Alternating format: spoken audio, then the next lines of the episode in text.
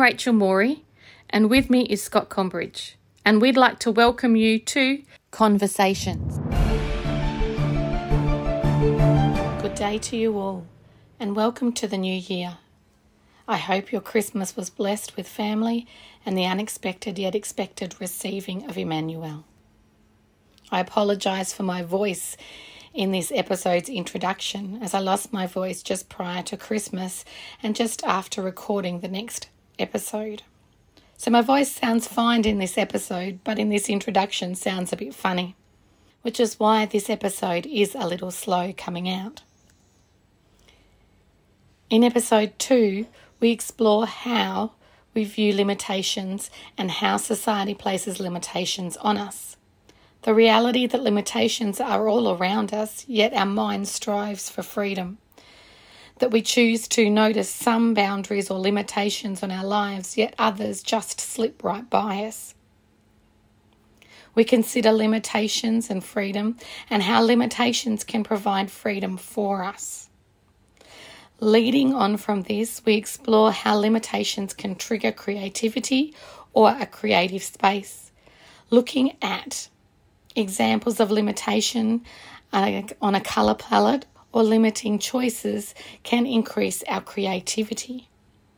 In this episode, we will be extending the topic of limitations, freedom, and creativity into our spiritual journey. What does it look like and how it's different for every person? We will examine living a contemplative life or a life in constant prayer and explore what this means in everyday life.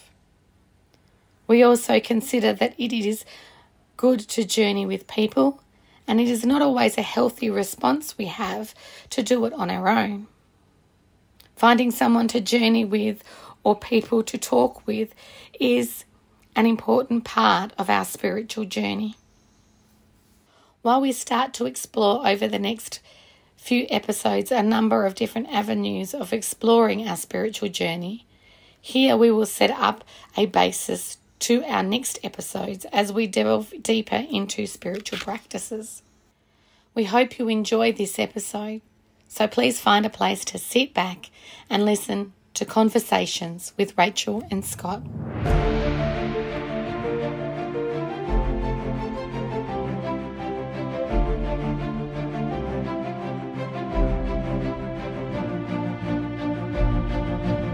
Hello, Rach. How you going?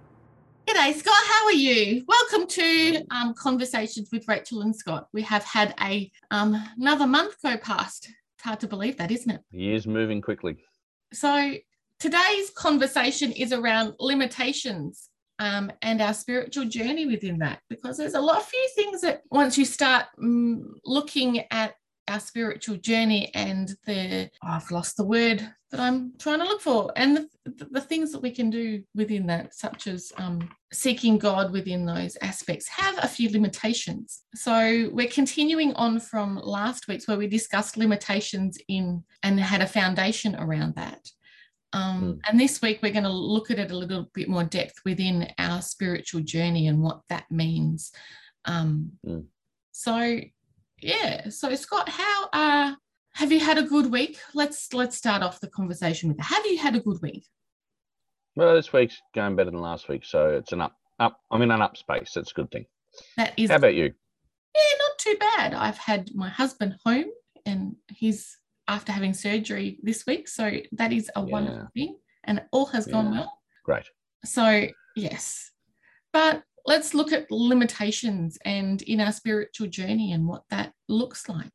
Yeah, you you, you when you brought that up, um, I know you got some questions that you're going to guide us through, as you always do, and you do such a great job of that.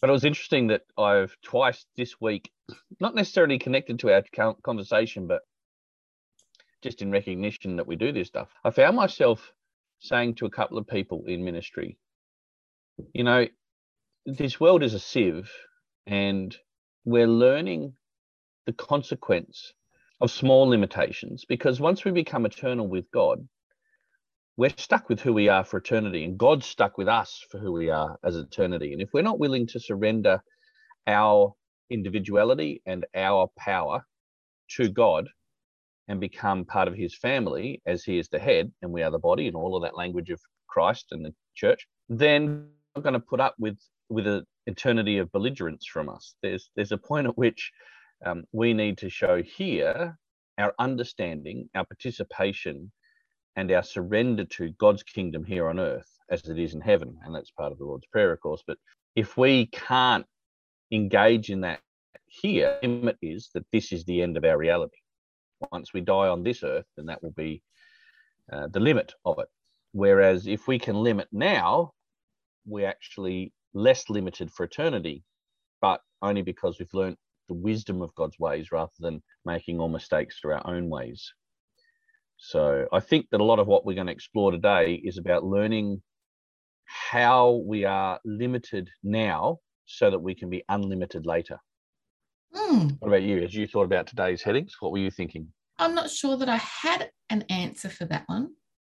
Mm-hmm. Um, that it, is always a continual exploration of our limitations and discovery in some senses, because sometimes we just don't know what our limitations are. So we have to learn and, and discover those ourselves as we go about our daily life, I guess. We were talking a bit a little bit before around limitations and, and that kind of stuff. Well, let's start off. Let, let, well, let's continue to explore what it means to, in an everyday life to be no, living with limits. Yeah, living with limits. so, what we were talking about beforehand was the spiritual dimension on how we explore that uh, in um, spiritual direction, in Lectio Divina, in art, uh, in expression and exploration through um, non-verbal communicative ways, ways that feed satisfaction in, in other things other than esoterical. Yeah, so let me bounce this back off. Um, spiritual direction, limitations of it. Um, I've valued my spiritual direction. I've I've had spiritual director um, since I came out of college. So it's been 20 odd years now that I've sat under and with a spiritual director.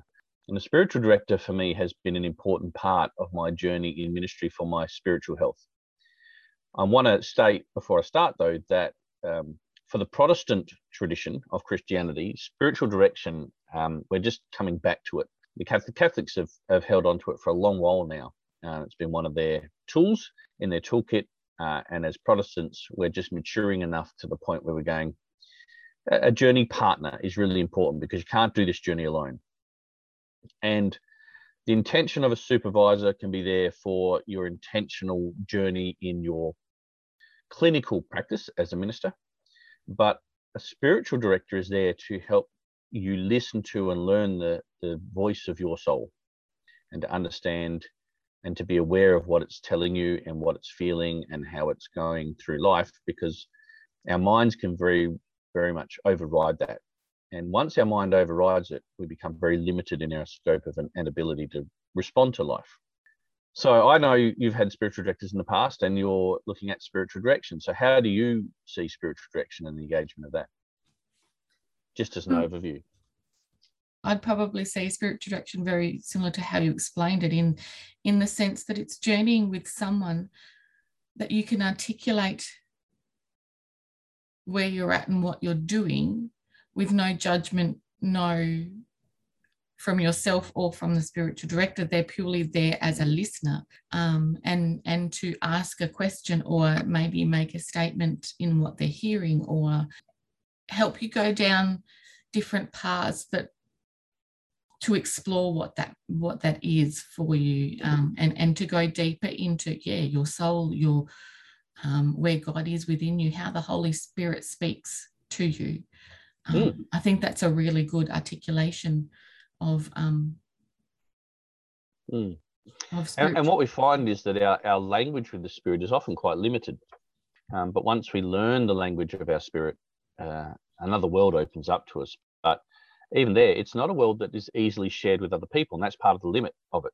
Is that it is personal salvation? That's the point of your personal salvation. It's this our awareness to truth is is um, a very interesting journey within us. We are we are the best liars to ourselves, and unfortunately, you know, we're the only ones that we're blind to. We can see other people, we can hear how they talk, we can respond to that. but we often don't have control over how words or how emotions are coming out of us and infecting other people. And you can be, uh, you know, after 20 years, you can learn to restrain a lot of that. So it's not necessarily visceral in its experience, but you've still got to deal with whatever comes out of you. There's there's no hiding from it. And so if a situation's upset you, you've got to deal with that upset. Mm. Um, the more you shove it down, the more you bottle it, the more it explodes later on. And unfortunately, it often explodes on the people who least should be the recipients of it. In other words, there's a lot of people who deal with rubbish at work and come home and blow up at their families. When actual fact, they should be blowing up at, at work and coming home and being peaceful to their families. Mm. Um, and, and, the danger, certainly in ministry, is around the fact that uh, lots of ministers try to be saints out in the world and then come home and become devils. Um, because that's where they let all the crap out, and their families, unfortunately, are the ones who often cop it. Uh, and being a preacher's kid, I have endeavored the best I can to make sure that if I'm angry, I'm angry at work and I don't hide it. Um, people generally know if I'm peeved, I let them see it. But we work through that as constructively as we can. And I also give other people permission to be be emotional and and frustrated around me as well, because that's part of being human. You know, the worst thing, I think the biggest limit on the church is when we say, oh, we all have to be nice to one another and we all have to love one another and give each other a holy kiss but we actually can't be critical of each other and we can't actually pull someone up if they're behaving badly. And in some of the worst senses of religion, we actually limit the power of the Holy Spirit to shape and form us within the church so that when we go out into the world, we're actually better able to deal with it.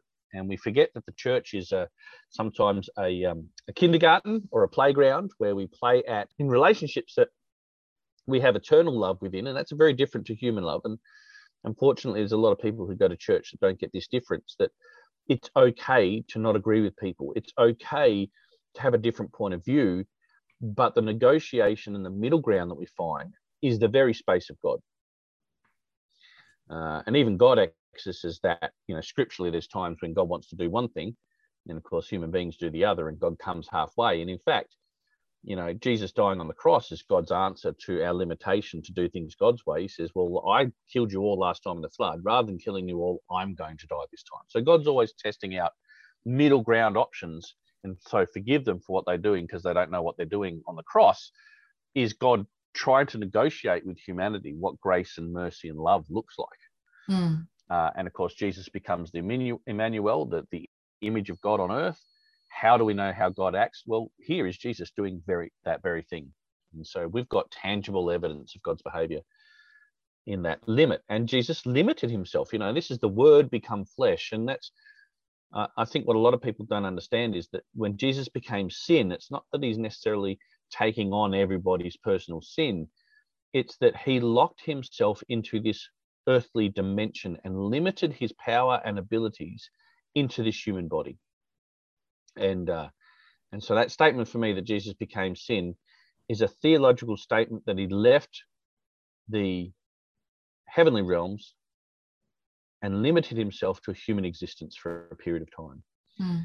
And of course, the resurrection is well, he's gone back not to the way he was as just a word. Now he has form as uh, the resurrected Christ, bearing the scars of the journey. So, uh, so yeah, even Jesus chooses limitations in order to get done what needs to get done. And the, and you wouldn't have the temptations in the desert if Jesus wasn't capable of doing more, but he limits it so that the temptations of the devil in the in the desert after his baptism is testing whether he's going to choose to be limited or not. That's you know, you're hungry, feed yourself. No, if God hasn't provided me with food, I'll go hungry.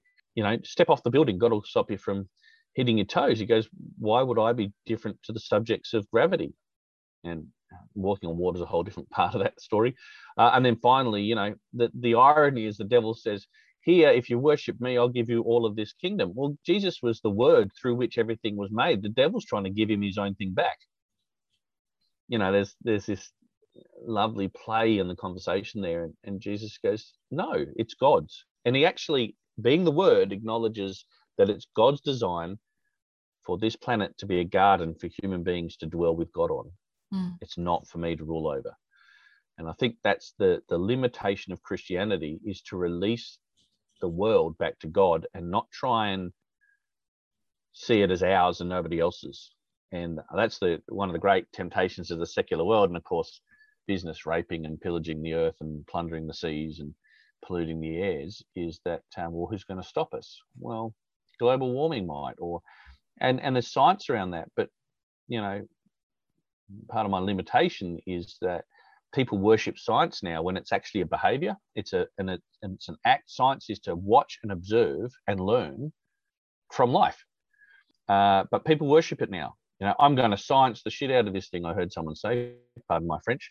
Um, what does that mean? That doesn't mean you're going to do something. It means you're going to watch and observe something. But you're choosing to act and participate. Well, that's actually what God invited us to do. So, mm. You know, I, I find myself very limited in the way I can talk to people about the, you know, life in many ways. But spiritual direction has been one of those journeys that's helped me articulate all this stuff because when I've got frustrated and I've been able to go to my spiritual director and work it through, it's like, aha, here's the point that I'm getting frustrated with. And, and it's given me the articulation to move through it and beyond it. Yeah, and I think that's really important to note is that oftentimes, like we say, I know I'm working through it. And yes, you might be working through it, but it's internally. And sometimes you actually need to hear what you're thinking and say yeah. And it's not until you actually verbalize it that you go, this is a whole lot of crap. What am I doing, wasting my time thinking about this stuff? Yeah, and in fact, that's the first lesson of the Bible that most people miss.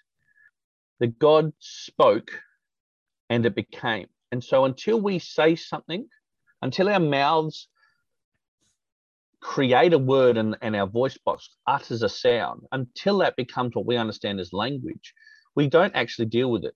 We think what we think what we think until we hear what we think and then we realize we don't think it. What i'm saying is that you know a lot of people will say something and go no wait i don't actually think that but it's that's what's come out of my mouth.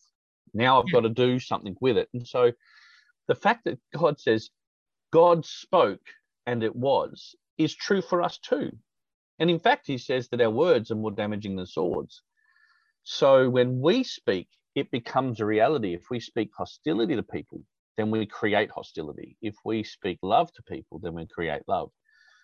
So, so the first lesson of the Bible isn't about original sin. It is it is actually about God's desire to be with us, and that ability to speak and to become so is also our foundation because we were made as the creator in the image of with the same substance. And Jesus is um yeah. There'll be some people people say no, Jesus is the substance of God, and we're not. That's true, but we are children made by God in the image of God. So don't take it any further than that. so what we've basically been talking about is, and we hear it in our media and and in conversations around us, is a creative life or a contemplative life, a life in constant yep. prayer. So what's your understanding of um, a creative life or a contemplative life or a life that we live a life of constant prayer? Yeah, and it's actually interesting. I wouldn't actually separate those three, even though we can explore them as very mm. different things. So let me start with the contemplative life. A contemplative life is the space in which you recognize that there is more at your disposal than you've currently recognized. And to stop and to watch and to contemplate where God is being visible, where God is revealing God's self, where God is making kingdom is part of that contemplative journey. And that's also going on within each of us. So it's contemplate the contemplative life is a position of observance, both internally and externally, to the presence and the activity of God in our world. How would you describe contemplative life? Yeah, it's it's a time, a, a space where we're actually present to each moment. Yep. Um, that, that we slow down and we, yeah, contemplate, reflect where God is, what God is, where we've seen God, how we've seen God, what's God doing. It's a life where every breath that you take is in recognition that God is um, but also that God has given you the breath. Um, mm-hmm.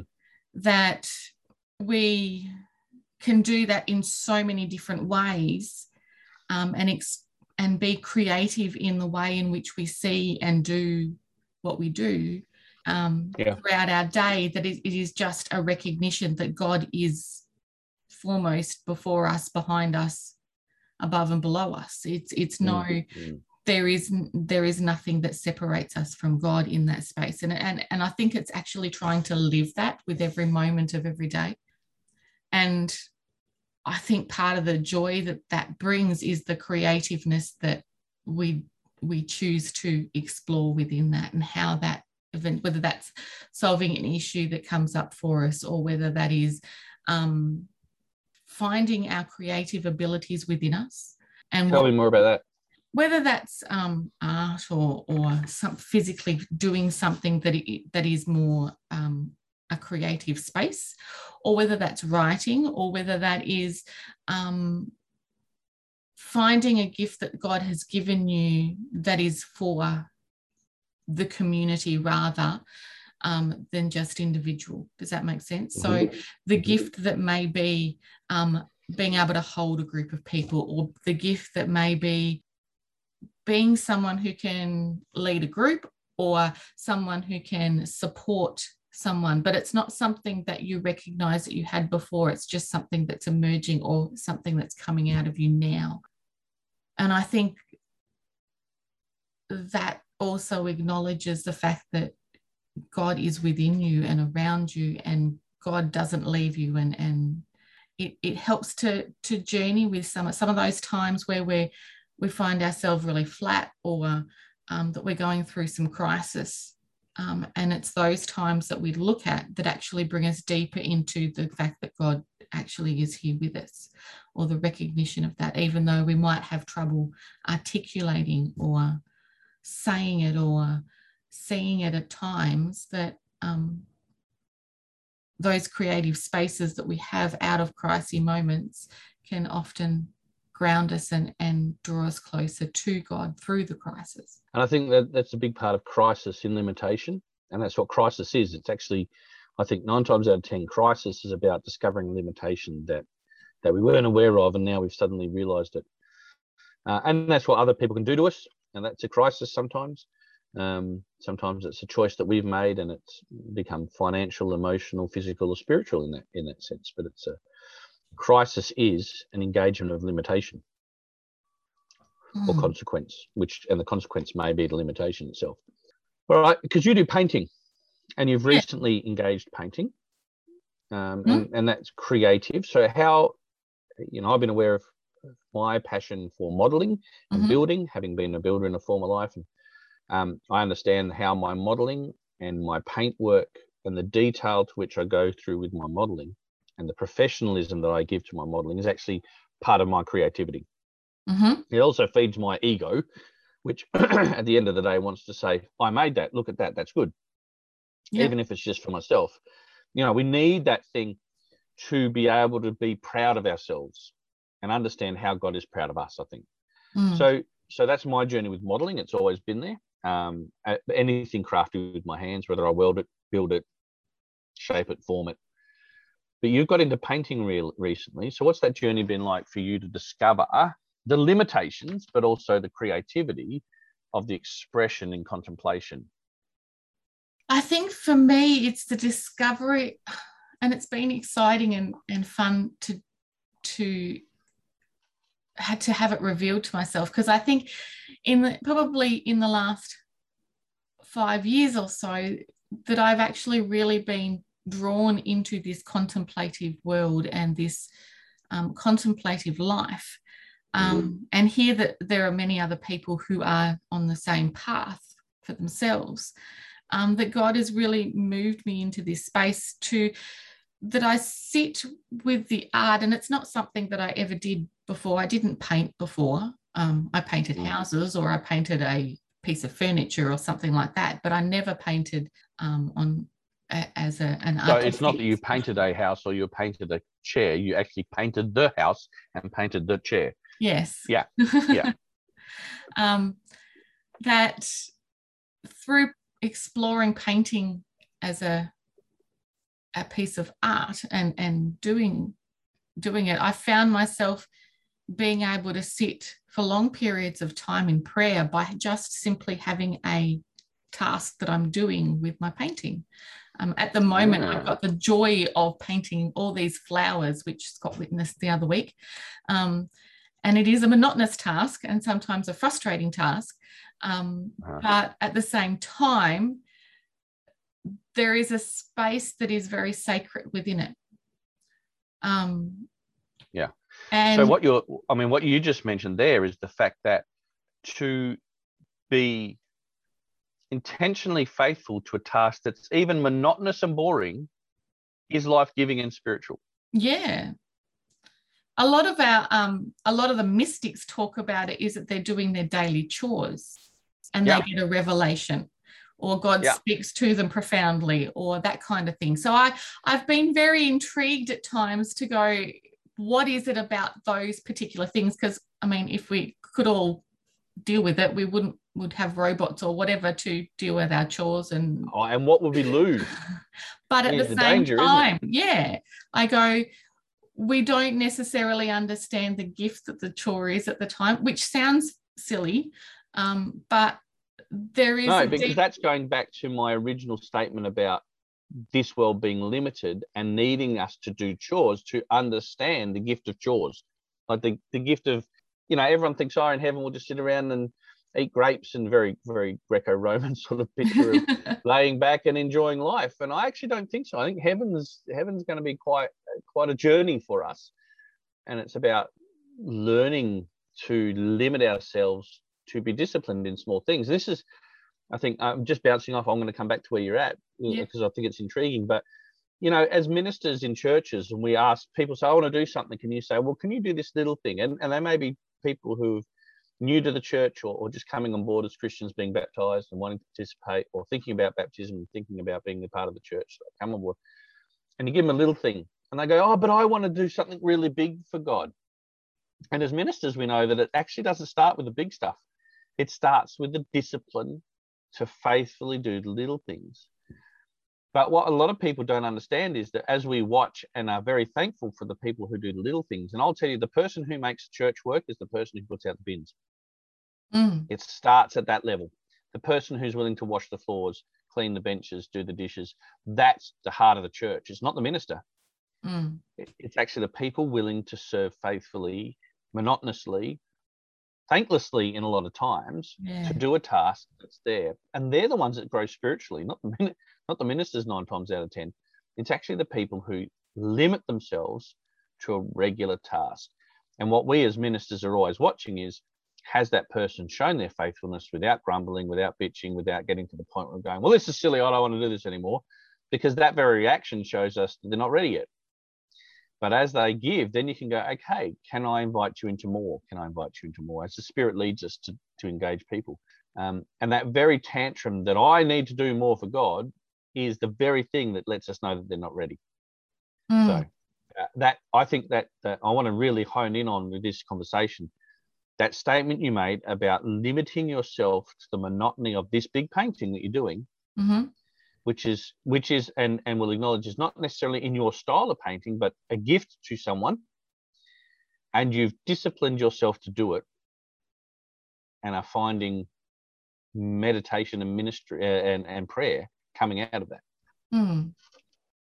it is i think i think that's part of the people who love gardening and going out and weeding every day and and pruning and and do there's a similar space with that but at the same time it's you can get in that zone if you're vacuuming or you're doing the dishes or sometimes yeah. it takes a period of time to actually get yourself into that zone to be able to hear. yeah and one of the things i taught my kids is that you know they have a floor drobe and a laundry and uh, uh, resist doing the dishes at every point. And and when after a lot of battle, and all my kids have moved out of home, so it's a long story now. But um, you know, when they get to that point of having a clean room, and I say, now how does that feel? And they go, this feels fantastic. This feels like I'm free. It feels like I've got choices. And so, out a little bit of work and keeping things in order, we're actually freer than going, oh, what does it matter? I don't have to adhere to putting my clothes in drawers or keeping my floor clean. I can just, you know, leave dishes on the bench, leave crap all over the bench top. And it actually starts to change our demeanor in life. The cleaner you can keep your house and the more attentive you can, cleanliness is equal to godliness. It's a really old statement, but damn, it's true. Because when your house is in order, you're in order and you've got free time then to explore. But if all of that stuff still, the kitchen bench is covered in dishes, um, the dishes, the washing still all sitting there, you can be as contemplative and painting as you like, but in the back of your head, your house is a mess. And often and that reflects our um, that. yeah, our our personal life and our where we're at in that particular phase in yeah, it does too um, which yep. has always been an interesting. And I've noted those when I've had my house being a mess that that it's actually i am not in a good space. Um, no, um, and and you know because we've shared an office for so many years that when my desk is covered with all the stuff, I'm holding too much in my head and I'm bouncing from one thing to the other. But there's moments of um, less busy life in ministry, and suddenly my desk is in order, mm. and my mind feels like it's in order, and uh, and there's so there's periods even in ministry where my desk I, I actually have learned through and that's through spiritual direction that my desk is a reflection of how i'm traveling with what's on my mind and, and my workload which is really fascinating because it means sometimes that i'm not as focused on the individual things as i need to be in creativity and the prayer and because i'm too busy doing mm-hmm.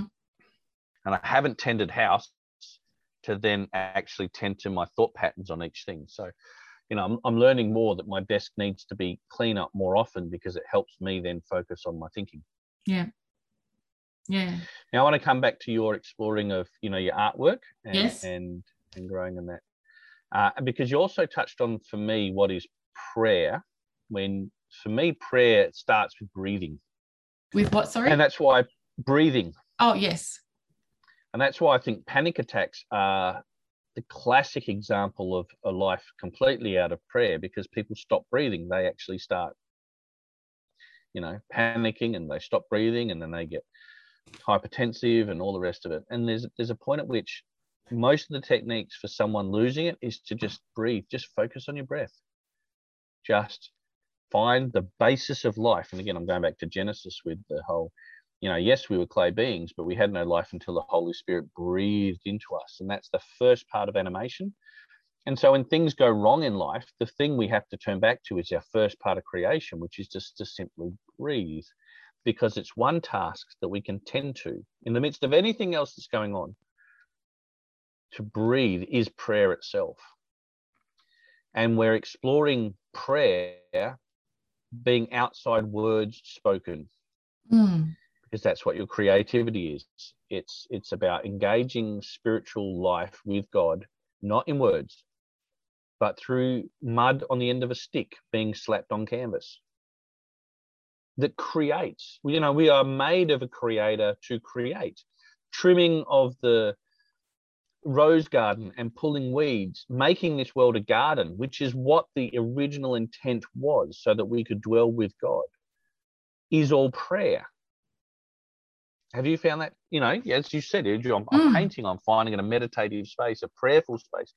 And, and and I'd love to explore that with you. What, you know, that that what is prayer? To breathe and to engage in this spiritual reality of tending house. I think that's yeah. Um sometimes it's a space where I I just want to sit and and be. I don't want to have mm. those those those and um, things on my mind or, or going through. I need my mind to have a rest. Um, mm-hmm. And I think God graciously gives me that that space that I can do that. And sometimes I find myself just putting, going, okay, it's it's a surrendering to God in that space that it's more around centering prayer, but a centering prayer that I'm actually doing something in the background of painting. So, so for those who don't know what centering prayer is, what's a centering prayer? Centering prayer is a um, a form of prayer that is around the overarching premise of centering prayer is that you surrender you surrender yourself in all in all ways, spiritually, mentally, physically, um, you surrender yourself to God. And the part of that act is by sitting still generally. Um, and the thoughts that are coming through your head, you put them aside gently with yourself and focus back to just being. And it is an art form, it is really hard to do. But I think that's the gift that painting has given to me is that I've glimpsed different stages in which I can actually just be. So, yeah, if I'm bouncing off what you're saying, there is the enemy is almost the mind. Mm. So the, the, the part of my journey has been to to sit and observe. Um, and people go, "What you observe yourself? How do you do that? Like you just sit and watch what is coming through your your mind, your thoughts, mm. your, your processes, and and that in itself, sometimes you go, "What the heck?" and you don't realize how busy your mind is until you mm. sit and observe it. And I think that in itself is realizing how worn out it was making me feel to have to mm-hmm. constantly be thinking. Yeah, because the danger of leadership is people ask you more and more, what do you think? What are you going to do? How are we going to do this? And almost demand that you stay in that space. And there's the, one of the dangers of ministry is that we don't actually do centering prayer. We don't contemplate enough. We don't step back and let God do because it feels like our mind wants to take control and do all the answering of all the questions and all the processings. Mm. And um, part of that journey has been to just sit and be with painting. But I also think that it reflects a space for, that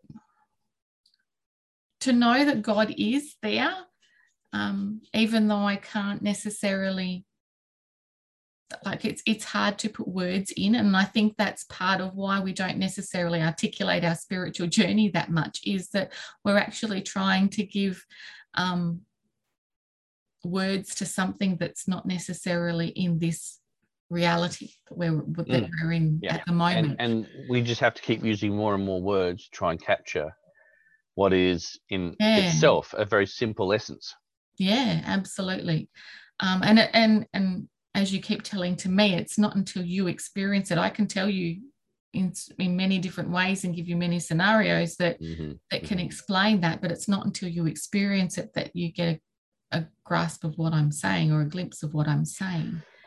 Yeah, um, which is the danger of gnosis, of course, which is those of us who've experienced it really can't hand it on to others, but then it almost creates a sense of superiority or a you know there's a danger in that one that that yeah. you know that we want to drag people kicking and screaming into what we've experienced so they know it for themselves. And and sometimes that's actually the worst thing we can do particularly as ministers is that we've actually got to trust that each person is on their own journey at their own pace. And our job is to be there when they they cross over the threshold into the next stage mm. and celebrate with them and go yes because most people have those you know i as you know that i say i live for the aha moments in people that i do what i do i discipline myself to preaching weekly and um, caring for the congregation but i'm always hanging out for that aha moment in the person because mm. it says that we can go the next stage of you know ministry and participation and kingdom witnessing and i think that too it, it, those times of prayer i know we've explored prayer um, that I paint my prayers rather than yep speak them. Um, which That's been one done. of your ahas that I've enjoyed. Yes, um, which, which, has been an interesting um, space, and I find at times that I go, yeah, I'm. I think I'm. I'm at a particular space, or I need to sit down and just paint my prayer at the moment. My words aren't either there or in, in some senses, it's like that spiritual direction, having a spiritual director there to help me articulate it. Now, sometimes I need to go and seek someone out. Just, yes, Scott, that's generally been you, but um, it, it, it's to explore, explore, what that is to um, that I've painted because sometimes I can't see it, and I don't go in there with this is what I'm painting, this is how I'm going to paint it. A lot of my painting is that I'll have a topic and it'll be an overarching topic or and it and and I'll just paint. I don't try and think my way through the process. I just let it happen. Um, yeah. And that in itself is a really hard discipline to to allow because your brain wants to take over to control it or to to say no, this looks pretty and or that looks something. pretty. Um, and I think that too has has helped because it doesn't need to look pretty. It doesn't need to look like anything else. It, it just is a prayer and God's joy of receiving that. Um, yeah. So here's another one of the limitations with that that that um, I've certainly experienced in my creativity is that what what starts off as prayer and what starts off as meditative creativity, then your brain wants to go. I want to show it to somebody else and see what they think. Mm and then it's almost looking for recognition and praise. And and at that point where our brain wants to take something that was for ourselves and get praise from others. Now biblically god says if you're looking for praise from others you don't need my praise because you've already got it from human beings but it's limited. You're better off if you're able to wait for my praise because my praise is infinitely more better than human praise. But god actually says that human praise actually cancels out God's praise. There's a limitation hmm. there. That that just take that moment for that that God's that human praise cancels out God's praise. That that is big. It's huge, and most people miss it. Mm. You know, um, I always get worried when people go, "That was a fantastic sermon, Scott," because there's a part of me that goes, "Yes, I finally preached a good sermon." Um, Whereas the minute I do that, I know actually then it hasn't been what it needed to be because I preach to pass on God's word, not to be recognized as a good preacher. Mm. You know, and there's other limitations. The sense of, well, why is our church such a little church and other churches growing, going gangbusters and getting big? And is big church actually the intent or not? You know, is is people going somewhere where they can um, be happy and, and and consumers all the time, or is church about doing the practice to go out into the world and be God's witnesses and God's professors, um, not just a place to go to be entertained and to make made feel good. And mm-hmm. of course, as you can hear, what I'm wrestling with, that's why I don't preach or uh, uh, and quite enjoy our small little church. It's about being disciples, not about being relevant or creative in the sense of.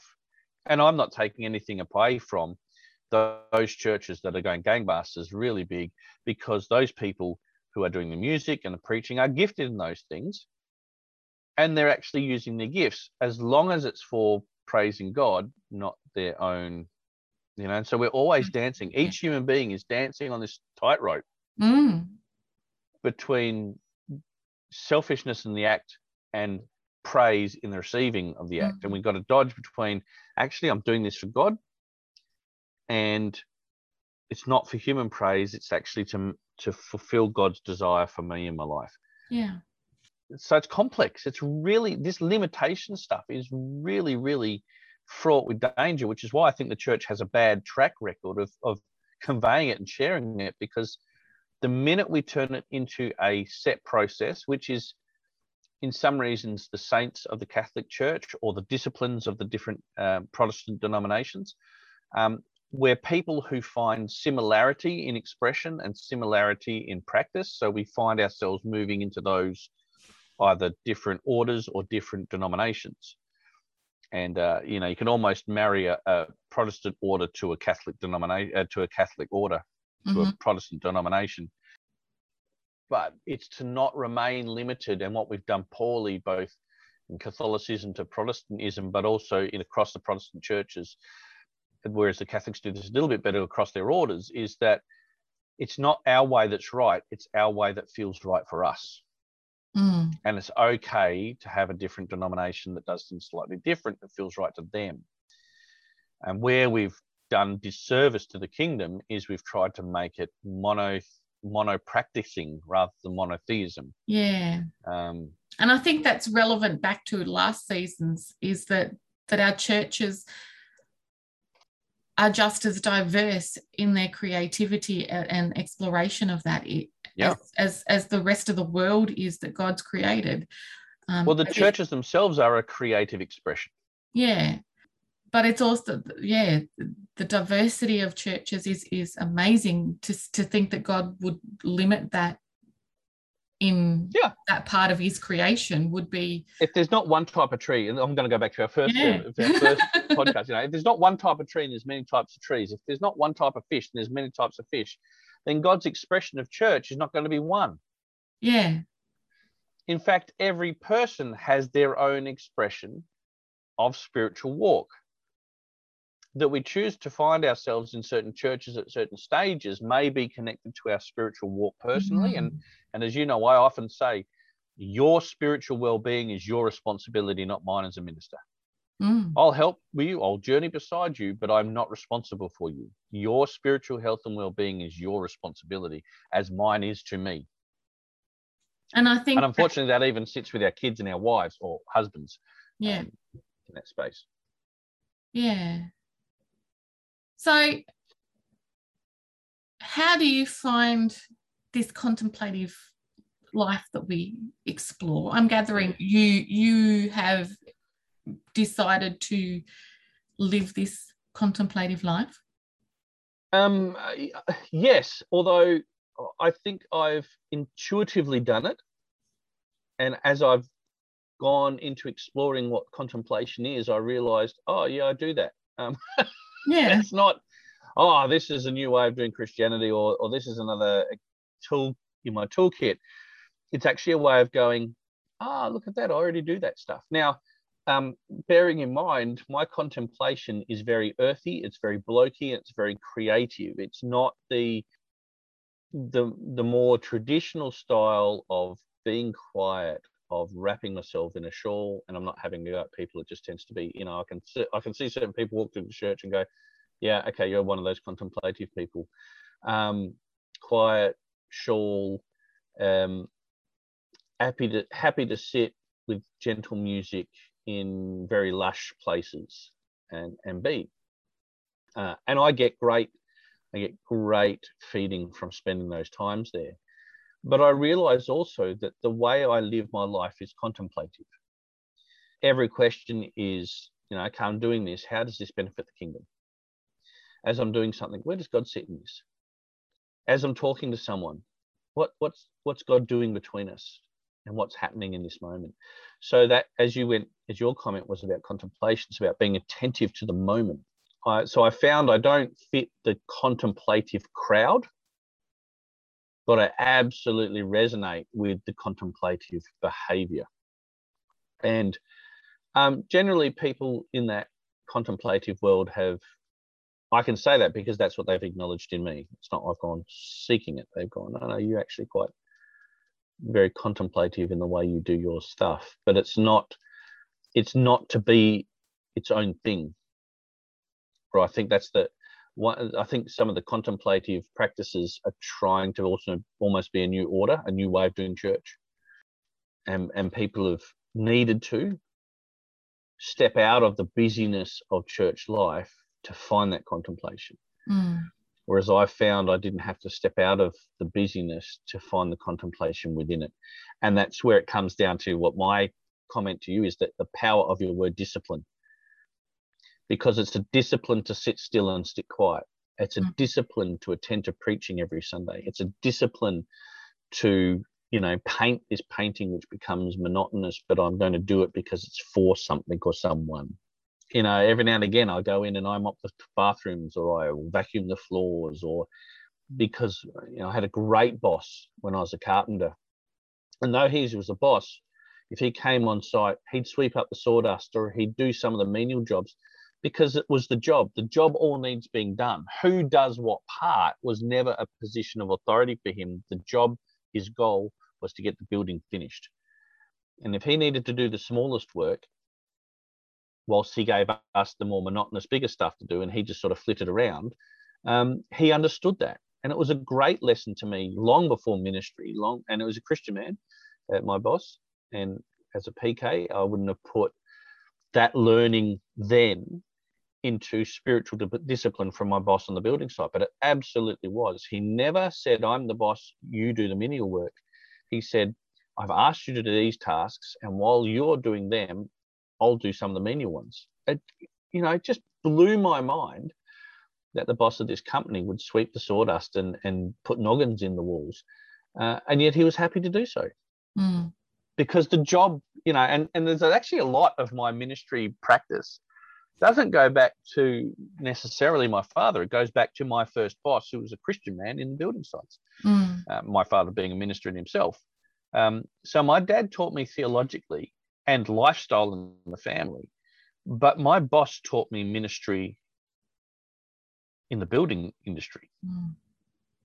Uh, and that was that was fascinating to understand. And I never learnt that until I entered into the more contemplative practices and looked back through my life and said, okay, where do I, why do I do what I do? How do I do what I do? What, what's some of the thinking behind why I push people or don't push people? And, and a lot of it has actually gone back to uh, my boss, Jim. Oddly enough, I got to catch up with him three years ago um, at a church. I was I was doing the state job and I was going around the churches, Mm-hmm. and um, I just found myself spontaneously when he was in front of me. I gave him a great big hug. Well, as a blokey bloke on building sites, um, you know, he didn't know how to take that. He didn't know how to take that emotive response from me to give him a hug. And my that hug from me, oh, as I reflected on it, well, why did I do that? It's because so much of who I am was formed by him, Mm. and that uh, that that response to just cuddle him as a blokey cuddle, it wasn't wasn't anything, you know, blokey cuddle. Three seconds. Um, but it was yeah, and a pat on the back. Yeah. Um, but it, it it was this it was this absolutely overwhelming sense of thanksgiving to Mm. him. And and for me, even that moment, here is my boss who who hasn't been my boss for 20 years. In that moment of catching up, made me understand what heaven's like. Of Mm. seeing God and that absolutely emotive response to just wanting to embrace God and say thank you for for it all Mm. for being born to my parents, to, to having the relationship with my wife, to being a parent and now a grandparent. Thank you for the people who, like you and Chris, and the people he put into my life and the honor it is to be in ministry. And don't think for one second that any part of those people's in, interaction with my life isn't work for them and work for me because, you know, I'm who I am. And I know I'm not an easiest person to, to journey with. Um, I can be downright frustrating at times to myself and to other people. But because you know, friendship is those people who continue to give even when we mess up. Mm. You know, the discipline of being present to one another, of getting your butt to church every Sunday to worship God, is the ultimate discipline because you're saying, God, I'm putting you first. And one of the greatest challenges that is contemplation is to get your butt to church on Sunday. You know, Mm. as I've said, I think before on this podcast, and you know, if I could call my ministries anything, it'd be get your butt there ministries. Just get there and let God do the rest Mm. And that's that's and watch and observe. part of the thing that is that, that it is simply just turn up. You you you're not asked to to do anything else but to turn up and and observe or see- well, and turn up and let the Holy Spirit do. Get Yeah. get yourself out of the way. Get your turn your brain off. Be present to the moment and allow God to create in this moment. Mm. And when other people, other when you meet with contemplative people, you know that that's exactly what's allowed being allowed to happen between you all in that moment. And that's why I think the allure of contemplation is it's transcendent. It's its greatest gift is it's an act of transcendence that takes us out of out of our minds into being vessels of God Mm. vases for the Holy Spirit um, in that moment. And you can reach a point of, uh, to use another language, you can reach a point of Zen where in that room, in that moment, it's transcendent, Mm. which you can't get in the busyness and in the productivity and in the entertainment of the church service. Yeah.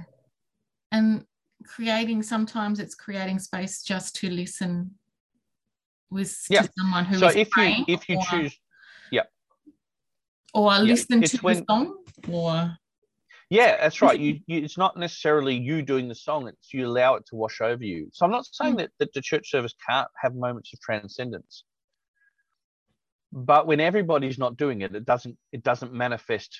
It can be an aha well, moment for someone personally, but it doesn't manifest in the space.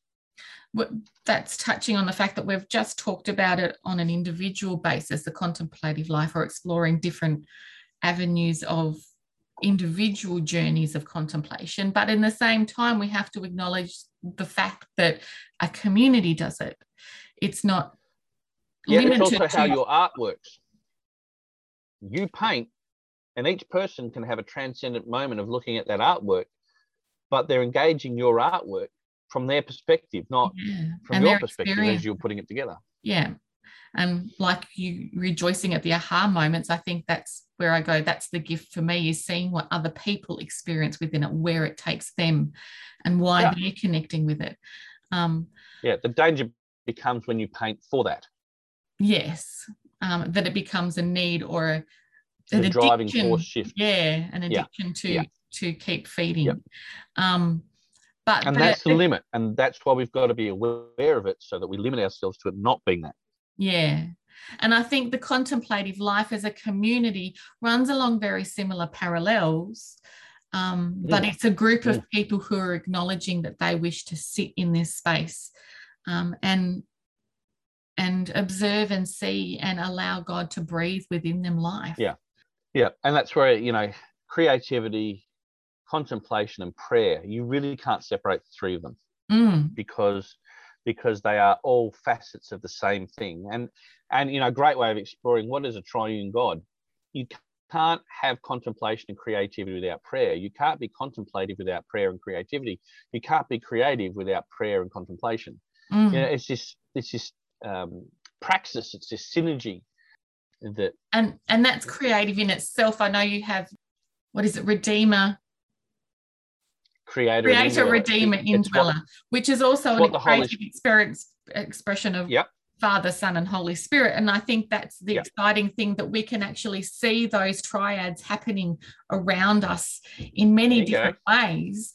That um, because I told God what God does, not who God is. That's what the yeah. creator, redeemer, and indweller is. Yeah. But if you put that into prayer, contemplation, and creativity, well, creativity is creator, contemplation is indwelling.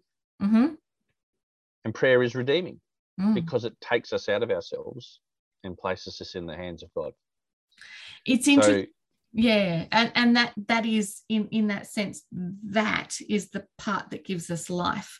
That often we feel stressed or we come to it when we're feeling stressed, but it's being in that mm. moment and we don't feel the life that we have or the life that is in front of us or being given to us until we've mm. those gone through those stages. Yeah yeah and sometimes we can we can do all we do in work we can do all we do with family we can do all we do in even attempting to pray. I, have I've had dark night of the soul times when you know i remember as a young fella i wasn't quite a minister then um, although i was contemplating it uh-huh, um, uh, where i couldn't pray for two years. Try as i may i just could not pray. I have never not felt the presence of the holy spirit mm-hmm. and i've never not felt alone from god but in those moments, it was frustrating and I couldn't do it. In hindsight, when I look back on that, my image of God was changing. My image of God on whom I was talking to was evolving. And when you don't know who you're talking to, you don't know how to talk to them. Mm. And my prayers were like fishing for identity of God in all of that. So, so what I learned was that anecdotally, my image of God was being transformed from the gray, gray bearded old guy in the sky, which is a very Greek concept of Zeus in hindsight in my lessons that I've, you know, in disciplines that I've tended to. And that God is actually this creative young spirit that all the things we have in us is in God. So the God desires to be thanked for what he's given us. God desires us to have joy in what he's created. God God wants to give us this world so that we can be in relationship with God. That's not a big old guy sitting in judgment over the world. This is this young, vibrant, creative spirit that's dynamic, probably in his 30s or 40s. If you had to put it in a in a human age sort of space, although God is eternal, so it's mute doing so, but but it's this playful, joyful, but also very fragile God in the sense that God limits his interaction to our response to him. And you know, the flood is that God's saying, But I've done all this, for, and you don't even acknowledge me in it. You, you've become so selfish and so pursuant for pleasure of yourselves. This is now broken, and I need to reset. But the desire to reset is that the original concept wasn't wrong. It's that we didn't understand because maybe in the first expression we didn't have limitations. Maybe that's why, you know, we, we discovered those limitations with Cain killing Abel. Maybe um, we discovered limitations when God gave us thorns on the earth. You know, mm. it's hmm. going to be hard for you to do this, but I need you to understand the hardness of it. God knows the hardness of it, it's eternal. God, God understands that concept of it. Although, even there, God hands us Jesus, who is the part of God who knows what it is to be human. And that's why he can extend mercy and grace. That's why Jesus is the forgiving one, the Redeemer, because he actually knows what it's like to be separated from God in this dimension. God doesn't know what it's like to be separated from God. Mm. God's God. Yeah.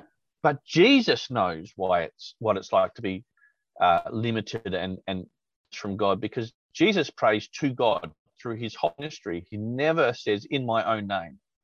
We pray in Jesus' name, but Jesus always prayed to the Abba Father.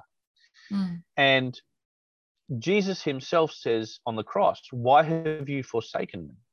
Where are you, God? I can't find you in this moment.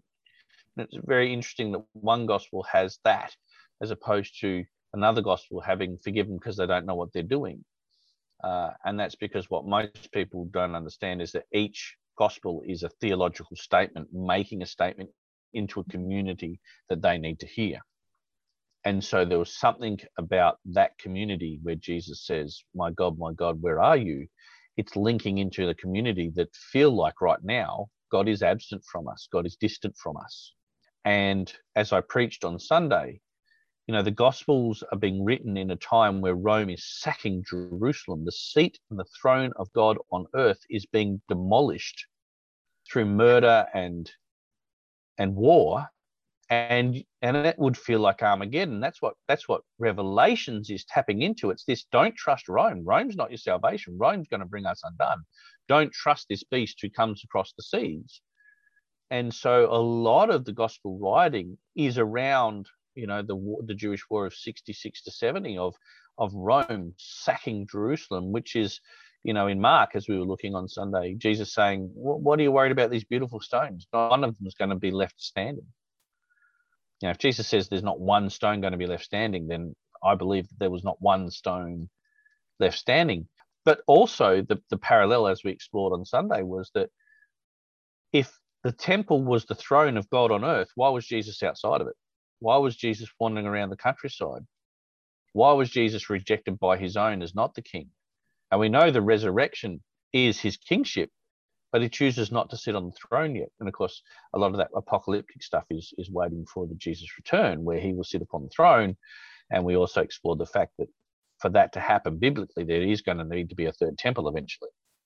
But that being its own journey, Mm. But in the terms of what Jesus was talking about, it's not prophetic. It actually happened in 66 to 70. Jerusalem was leveled. You know, so when people, people, as we, you know, I anecdotally said in my sermon, when people go and walk the streets that Jesus walked, and when they go and sit in the upper room where he had his meal, or, it's hard to do that when the city's been leveled, literally leveled. And we know as Jerusalem's archaeological digs go deeper and deeper, it's just layer and layer and layer. The city has been actually leveled many times mm. And built on top. And because the further deeper they go, the further history they find. You know, so is it possible that even in our lifetime there's going to be another layer yet before the temple can be built, Christ returns?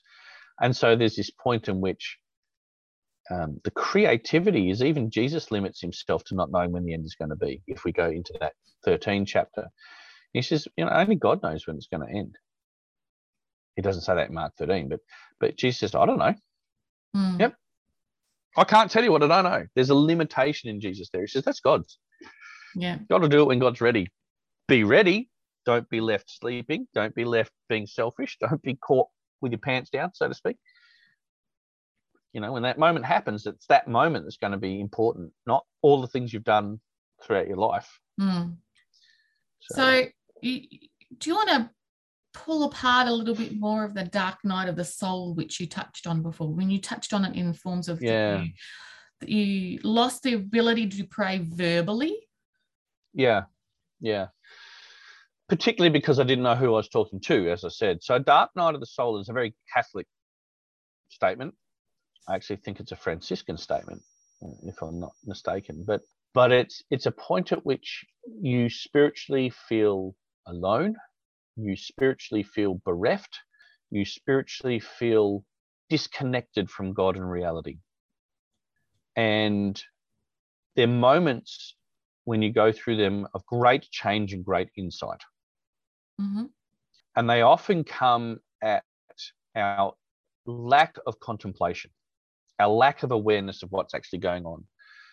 And so they often come also at a time where we've changed because of an experience, but our thinking hasn't caught up with it. Mm. Our behavior may have changed, but our minds have been yet ready to recognize it. And I actually think in a in a large sense, but not don't lock me down into this, but I think puberty is a dark night of the soul thing where where our bodies are changing, the chemicals in our systems are uh, different now you know as i said our bodies are developing and we don't know how to be in this new body. And, and much of um, i think teenager adolescence is actually dark night of the soul space. How do i be who i am now? You know for women people look at me different now because i have different shape and different form. Blokes go through squeaky voices their voices are changing with their testosterone coming in dropping in you know and this is um, uh, and that's where what we what we don't have today is that the old world, and when I say the old world, indigenous communities had and have ways of transitioning children to adulthood. I think women do it naturally once they start menstruating. There's a point at which you are now a woman. You are now capable of bearing children. For blokes, it doesn't quite happen that way, and and women have to surrender to the pain of menstruation um, blokes need that imprinted on them. And that's where indigenous cultures and rituals of becoming were often for men um, hardships, breakings, bleedings, um, going through pain, which showed them that they are stronger and more than what physical pain is about or emotive pain is about. Mm. We don't do that anymore. We, we wrap kids up. We don't, you know, become hazing. And yes, it's not appropriate but there was a way of saying to young boys, what you're doing on a building site, this is so my story. You may think you know everything, having come out of high school, having been year seven and being the top dog there, having come out of high school and being, you know, the top dog there, um, having finished that period, coming onto the building site, you know nothing and everything you know is worthless right now. We are going to teach you what you need now, now to know. And there was a point of hazing, which was to remind young guys that everything we do here can kill us on a building site. It's a way of saying if you don't do what we tell you to do when we tell you to do it, you could get us all killed. Now, that then gets messed up with power and it gets messed up with control and it gets messed up with um, uh, bullying, which is what hazing is mostly about. But the original content was about breaking a young boy into a manly world that says you've got to earn your right here, mate. Mm. Um, now, women do it differently in their social settings and their social language and then and the dress codes and all the rest of it. But women, once they start menstruating, now have limits about you. You, you, you, you know, there's there's a rhythm to your life that has limitations thrust upon it. Blokes don't get that. Well, once upon and we've got time, to learn it that Sorry? Would, once upon a time that would have meant that you had to step out of community that you had to live Completely. outside in a little yeah. hut somewhere by yourself until you stopped and then you could yeah and there's a lot of um, biblical principle and also cultural principles of the middle east where you know menstruation was the dark night of the soul you were ostracized from community now we also know that most of the women would create communities out beyond the community mm. Um, and care for one another and look after one another. And there's a sisterhood in something that you had no control over. Uh, and is actually the gift to be able to create life. But until that marriage right or that system of recognition, and there's lots of problems with all that too. But but the bottom line is that the the old world had ways of recognizing and ritualizing change. Now, once you've learnt that, you can you can use it again and again and again. Part of ministry formation is being broken. You know, at theological college, you you journeyed with it with me. Mm-hmm. Uh, you go there, and it's basically everything you think you know about the Bible. Forget it, because we're going to build you up from the ground up. Mm. Uh, the formation process is uh, through what what is now a system called CPE, Clinical Pastoral Experience. Um, clinical pastoral experiences is you analyze conversations you have with people, you analyze um, experiences and workplaces so that you can learn yourself. Mm. And when you see yourself, it's often a very gut wrenching experience because what you think you do and what the outcome of what you do is often two very different things. Yeah.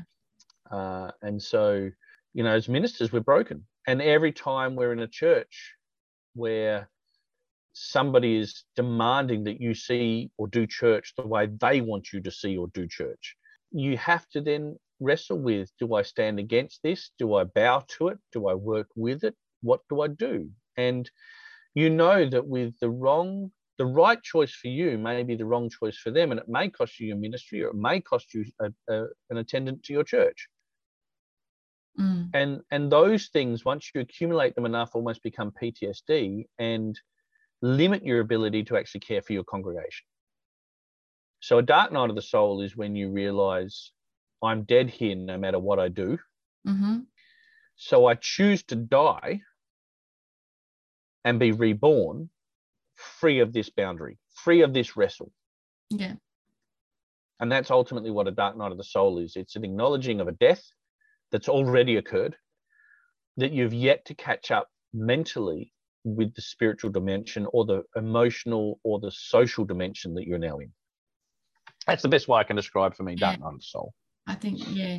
Uh, I think too that when you said that it that your understanding of God is changing and and who you see God is, and I think that's because God goes, okay, I'm going to draw you closer.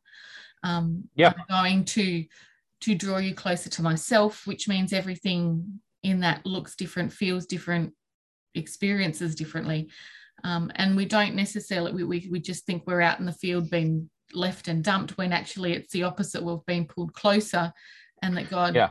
is. Um, yeah, and that's why that um, the prayer of this, the walking footsteps on the sand, which is a very uh, well-known global sort of prayer, is that why God in the hard times are there only one foot set of footprints in the sand? Why do you leave me? And God says, You don't understand, they're my footprints, and that's when I'm carrying you. Yeah. You know, and and it's that. Uh, and you've got to go through a couple of these, but most people get within cooee of a dark night of the soul, cooee within recognition of spiritual growth. And they throw tantrums, they leave the church, they break down relationship because it's inviting them deeper and they don't know how to, they don't want to, and they don't understand actually how to make that next step. And I don't know that we I don't know that that has been an expression that we've explored in past in in churches. No. Um, that it I think the early church was very good at it. Yeah. Um, uh, uh, and I think modern church is uh, bereft of it because we, you know, if you look at our very rhetoric, we're in the, we're in the activity of helping people change and evolve. Mm. But when you realize that who you've been is no good, how do you become something different? And and that's the wrong question because God is already making you something new.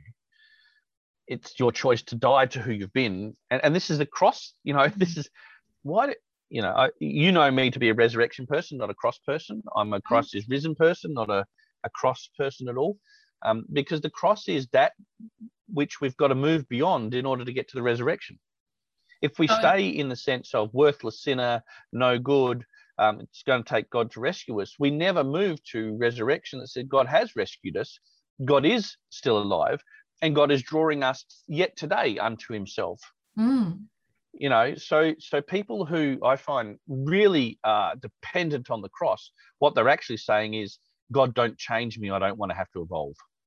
Or our mind trying to say that we don't know how to do this. This is we'll grasp onto something that is familiar to us.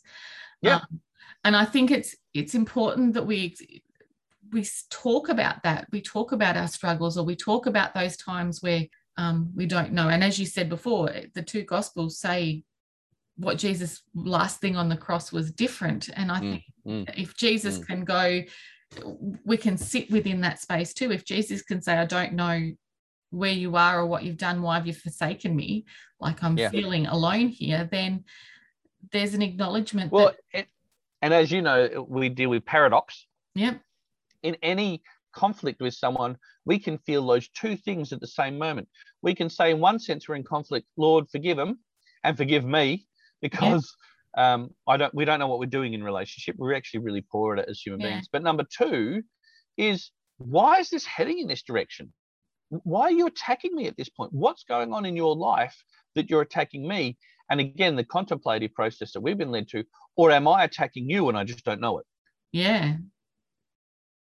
And that's a question that most people never ask themselves. So part of that contemplative life is turning it back on yourself, not constantly pointing the finger, but also actually no, holding up a mirror statements to say, yeah, to hold up the mirror and ask those of yep. yourself. Um, yeah, and it's exhausting, mate. That's why it's hard to do. It is exhausting, but it's the basis of prayer because once you realize how who you are and how you're working, that you can then offer to God. You can't offer something you don't know. Mm.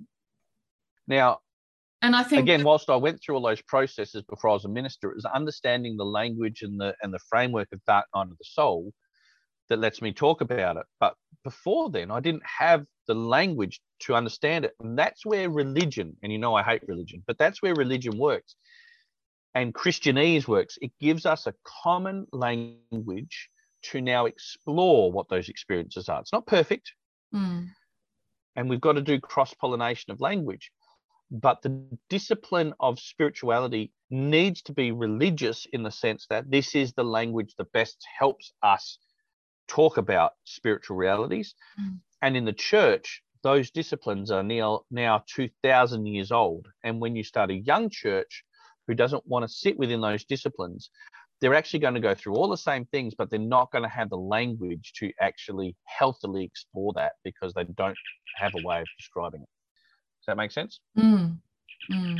And I think too that it's also important to note here that it's not about walking away or having those arguments that allows you to walk away from the community that you're a part of if that's your experience or that's what you're going through or or that but it's actually sticking with the journey in the community that you're a part yeah. of um, and yeah, work through it. through it.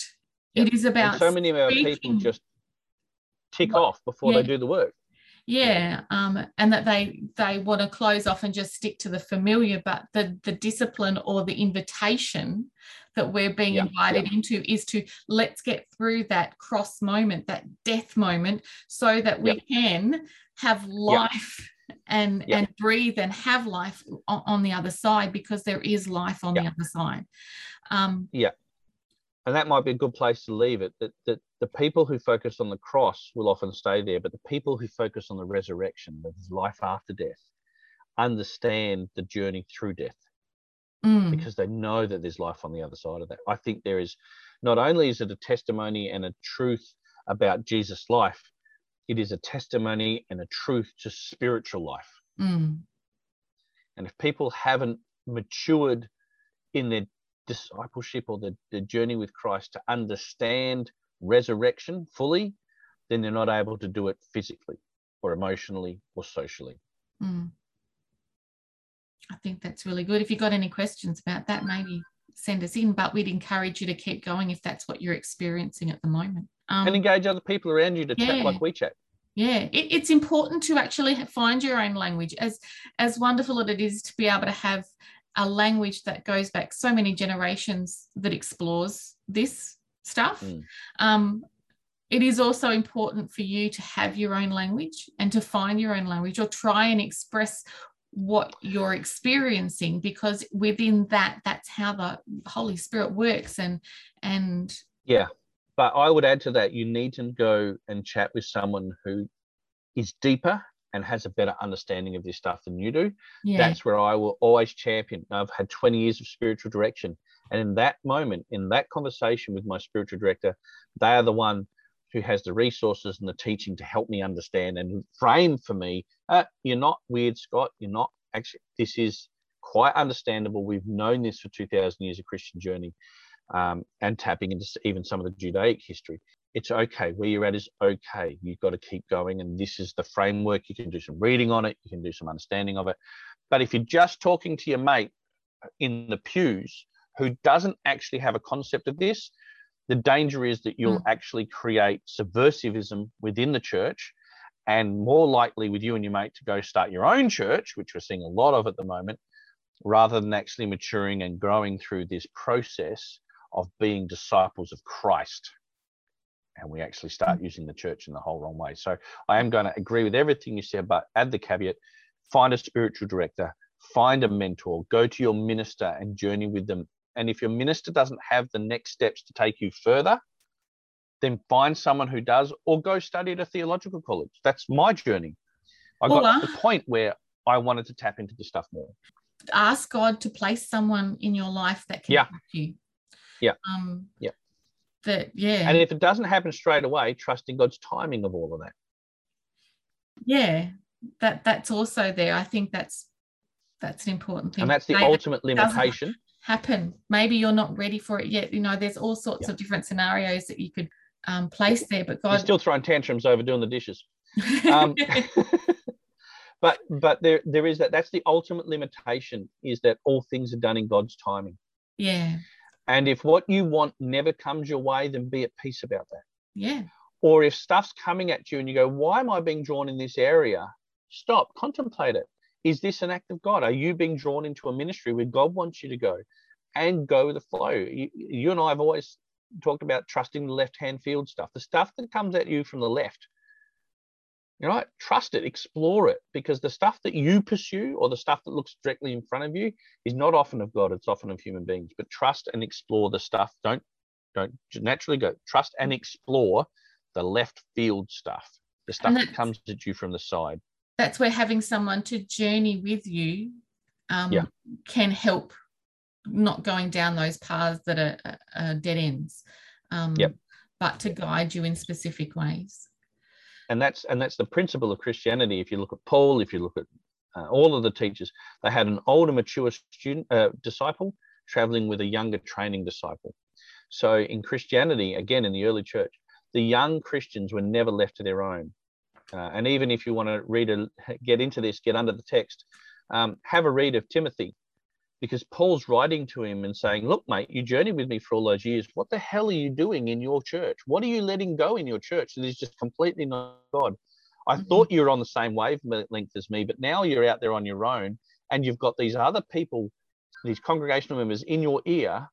You're starting to wobble. You're starting to stray from the gospel. You're starting to pander to their needs rather than be the disciple. So if you really want a discipleship read, Timothy's a great read in the New Testament. Yeah, and and that's really what our, a lot of our um, New Testament is about is yeah. being community. Yeah. Uh, yeah. So it's first and second Peter. Peter writing into his community is going, "Whoa, guys, let's just slow down here for a minute." Yeah.